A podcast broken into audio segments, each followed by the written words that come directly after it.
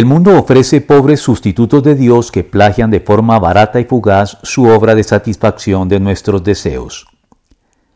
El mundo en el sentido estrictamente mundano del término estimula los deseos sensuales del cuerpo, la ambición codiciosa de las cosas que vemos y queremos tener, y la arrogancia autosuficiente que pretende poner a los demás al servicio de nuestros intereses. Todo esto produce ciertamente algún tipo de placer y de gratificación, pero su duración es siempre fugaz y al final nada de lo logrado a la sombra de estos estímulos perdurará ni tendrá consistencia alguna.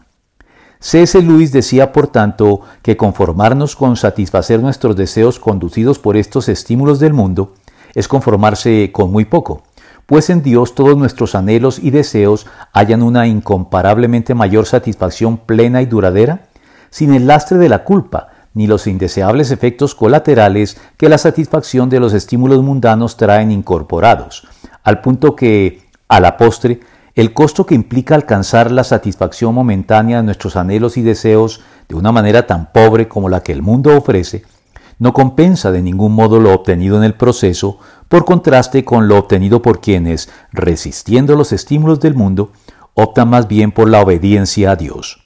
No amen al mundo ni nada de lo que hay en él. Si alguien ama al mundo, no tiene el amor del Padre, porque nada de lo que hay en el mundo, los malos deseos del cuerpo, la codicia de los ojos y la arrogancia de la vida, proviene del Padre, sino del mundo. El mundo se acaba con sus malos deseos, pero el que hace la voluntad de Dios permanece para siempre. Primera de Juan 2.15 al 17.